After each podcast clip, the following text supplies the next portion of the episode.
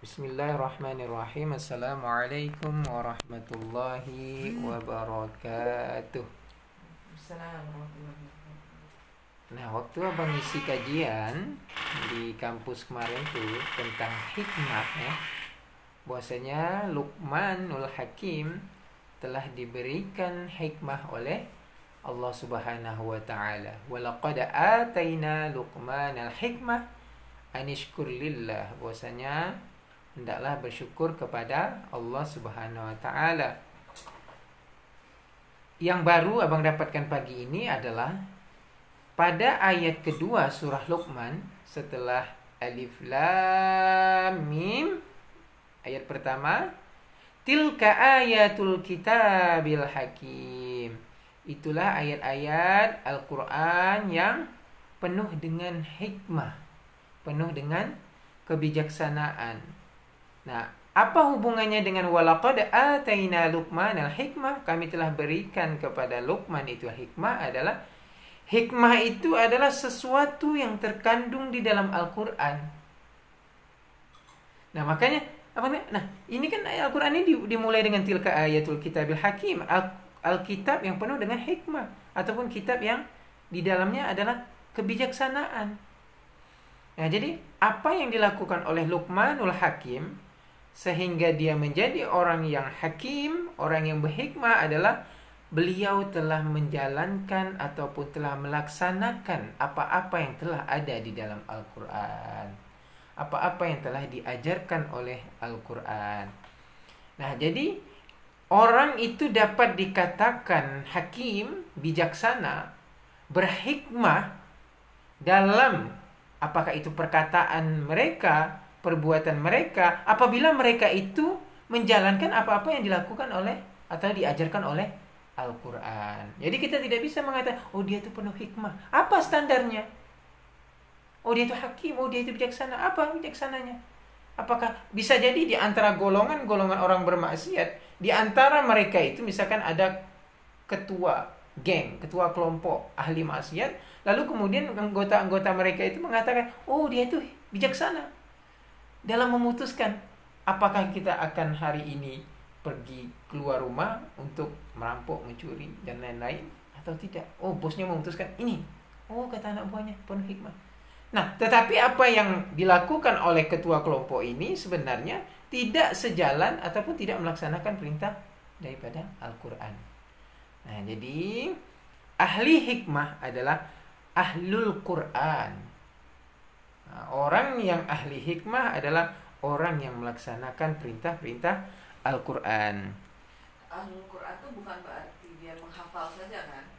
Nah, kan ada level, tingkatan-tingkatan dalam kita berinteraksi dengan Al-Quran. Kan sudah sering kan kita sampai memiliki, kemudian mempelajari, kemudian membaca, memahami, mengajarkan, mengamalkan. Nah, ini tingkat level nih.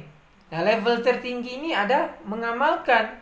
Nah, tetapi dia mengamalkan apa yang diajarkan oleh Al-Qur'an. Ada juga orang yang beramalan Al-Qur'an misalkan. Orang-orang yang memahami nilai-nilai universal, dia adil. Kemudian dia bijaksana, dia suka menolong, suka memberi. Nah, tetapi apakah tingkah laku perbuatan-perbuatan universal ini mereka niatkan untuk Allah Subhanahu wa taala. Apakah mereka ini tetap juga membaca Al-Quran? Maksud abang seperti ini. Mereka-mereka ini, yang ahli bijaksana ini juga harus mempelajari Al-Quran. Bahkan mereka niatkan apa yang saya lakukan ini adalah karena perintah Tuhan yang ada di dalam Al-Quran. Ya, jadi kalau misalnya dia itu e, bijaksana, tapi contohlah, dia tidak mempelajari Al-Quran, cuman tadi yang nilai universal dia terapkan sehingga dia dianggap bijaksana, misalkan. Uh -uh. Kan kita banyak presiden negara mana, gitu. Yeah. Padahal dia bukan muslim, tapi keputusan itu bijaksana gitu. Yeah. Nah itu apakah bisa dikatakan uh, bijaksana penuh hikmah yang di sini atau tidak? Oke, nah jadi begini, orang itu ada yang tidak mendapat berita tentang Al-Quran, tetapi mereka mengamalkan nilai-nilai Al-Quran. Nah, sekarang ini adalah kalau kita mengamalkan dengan niat adalah karena Allah Subhanahu wa taala, karena apa yang di dalam Al-Qur'an ini adalah perintah Allah Subhanahu wa taala, maka dia mendapat pahala. Tapi kalau tidak dia tidak mendapat pahala. Nah, tapi kan pertanyaannya yang tadi kalau kita bijaksana dia? ya tergolong bijaksana. Karena dia mengamalkan nilai-nilai Al-Quran. Karena dia mengamalkan nilai-nilai Al-Qur'an.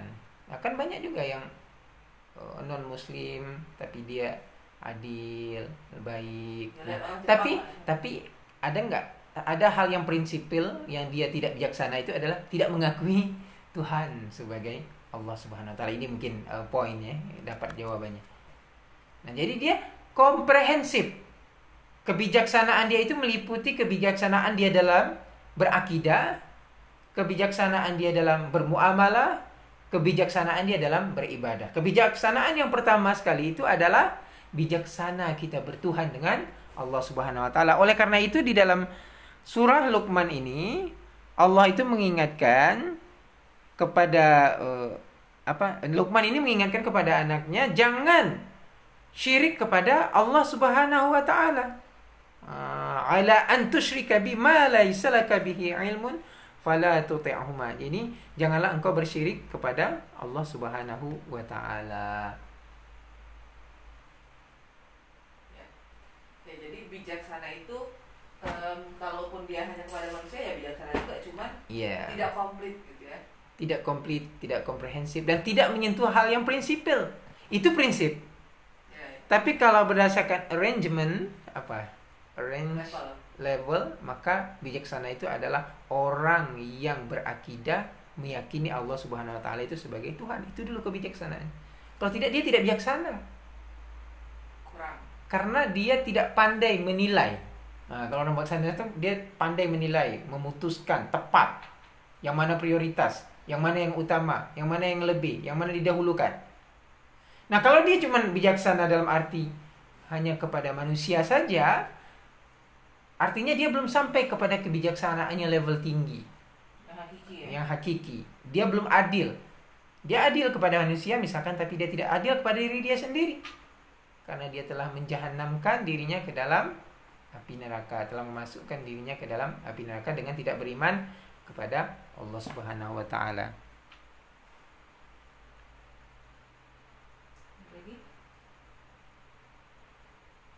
Hmm, ya.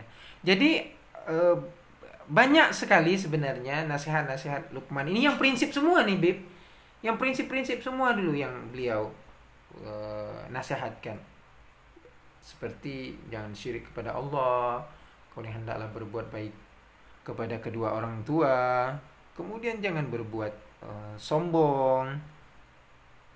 Hmm, Kemudian perintah mendirikan sholat, maksudnya perintah mendirikan sholat ini kita uh, Lukman tidak hanya menyuruh anaknya jangan syirik, tidak hanya memerintahkan agar beriman, tetapi juga beramal. Iman kan di hati kan, Hmm. iman di hati. Kemudian kan banyak orang yang beriman kepada Allah tapi beramalnya tidak misalkan. Ya. Nah, tetapi oleh karena itu Lukman mengingatkan anaknya, "Ya bunayya, wahai anakku, aqimis shalah." Yaitu dirikanlah salat. Perbaiki dirimu. Nah, ini kalau di dalam buku kita itu nanti adalah ini ber- konteks ini adalah konteks tentang soleh. Aqimis sholat, dirikanlah sholat. Wa'mur bil ma'ruf dan perintahlah kepada ma'ruf wanha 'anil munkar. Artinya, hei, uh, uh, anakku, wahai anakku, benahi dulu diri kamu. Dirimu sendiri dulu. Aqimis sholat, dirikan sholat. Karena sholat itu kan personal-personal kan. Perbaiki diri. Wa'mur bil ma'ruf. Eh, tapi jangan kamu hanya memperbaiki diri kamu saja. Perintahkan juga kepada orang lain untuk melakukan kebaikan. Wanha 'anil munkar. Nah, ini ada dua jenis nih. Yaitu mengajak orang kepada baik dan mencegah kepada mungkar. Jadi tidak cukup sebenarnya menjadi seseorang itu yang hanya rajin sholat, rajin puasa, rajin zakat. Tapi untuk dirinya pribadi, dia belum lagi melaksanakan wa'mur bil ma'ruf wanha 'anil munkar. Nah, inilah comprehensiveness seorang muslim. Nah, dia memperbaiki dirinya pada saat yang sama dia juga memperbaiki orang lain. Itu namanya as-salih wal muslih. Dia soleh secara personal dan juga baik secara sosial. Nah, nanti ketika seseorang itu sudah sholat, kemudian dia sudah melaksanakan amar ma'ruf nahi mungkar, tindakan apa lagi yang harus pada dirinya? Sifat apa yang harus melekat pada dirinya? Wasbir ala ma asabak. Bersabarlah atas apa-apa yang menimpa dirimu. Nah, dalam sholat untuk memperbaiki diri pribadi pun harus sabar. Sholat harus sabar. Subuh bangun, walaupun sejuk dingin ngantuk penat sabar. Bersedekah juga harus sabar. Sudah fix nih duit duit duit duit duit tapi dikeluarkan untuk yang lain lagi. Yang bukan sesuatu yang bersifat personal. Itu kan kan untuk kebaikan masyarakat kan? Itu juga harus bersabar. Kemudian puasa lapar haus dahaga. Nah, biasanya makan nih 11 bulan tiba-tiba nahan pula. Yang mengontrol pula tak nampak. Kalau bukan karena keimanan itu kan kita puasa itu kan nggak ada yang tuh masuk kamar makan selesai keluar ah, lapar kepenatan gayanya kan. Nah itu perlu perlu kesabaran. Naik haji juga sabar sabar menabung. Sikit sikit sikit. Nak menabung eh kena tarik balik. Habis bulan pertama lewat Kemudian bertemu lagi bulan kedua ada lagi keperluan lain. Nah itu tadi kita bersabar menahan untuk tidak membeli hal-hal yang selain untuk naik haji misalnya. itu juga perlu perlu bersabar. Hmm. Ah, apalagi masuk dalam hal bersabar ketika berinteraksi dengan orang lain. Kan wa'mur bil ma'ruf nih kita berjumpa orang nih, mengajak orang kepada kebaikan. Aja aja aja. Tidak semua orang tuh mau ada penolakan di situ. Ah, bahkan ada perlawanan, permusuhan, pembunuhan bahkan. Ketika kita nak melakukan amar ma'ruf dan nahi mungkar. Oleh karena itu wasbir ala ma asabak.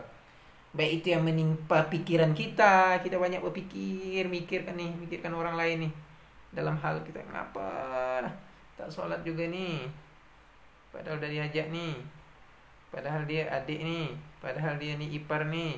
Padahal dia ni menantu, mertua. Ya, Itu kan pening tu. Nah itu perlu atau, Hah? Itu tafsir atau Ma asabak apa yang menimpa dirimu. Jadi banyak hal. Nah, tu ngajak orang lagi ni. Macam-macam. Keluar harta dan lain-lain Inna zalika min azmil umur Tetapi kesabaran itulah sebesar-besarnya, seutama-utamanya umur urusan. Nah, jadi sifat sabar itu adalah hal yang paling besar dalam kehidupan. Baik untuk merubah diri pribadi maupun mengubah orang lain. Sabar, sabar, sabar, sabar, sabar, sabar. Nah, jadi konteks yang diajarkan structure jadinya. Nah, ini jadi dakwah Luqman ini dakwah yang terstruktur. Memerintahkan untuk bertauhid, berbuat baik kepada eh, Allah, kemudian berbuat baik kepada manusia, orang tua dulu. Orang ya? tua, orang tua dulu nih. Ini yang paling utama nih, yang paling terdekat tuh. Orang tua. orang baik di luar tapi orang tua kurang. Nah, itu kemudian wa aqimis shalah. Aqimis shalah ini perbaiki pribadi dan nanti bisa ada turunannya juga. Walaupun di sini yang disebutkan uh, aqimis shalah. Kemudian ada juga di sini kesombongan. Jangan kamu berbuat berbuat sombong. Nah, nanti kita akan pelajari. Ini ada pada halaman halaman kedua ya. Dari surah Luqman. Dari ayat 12 sampai ayat uh, 19. Ya. Oke. Okay. Oke. Okay. Thank you.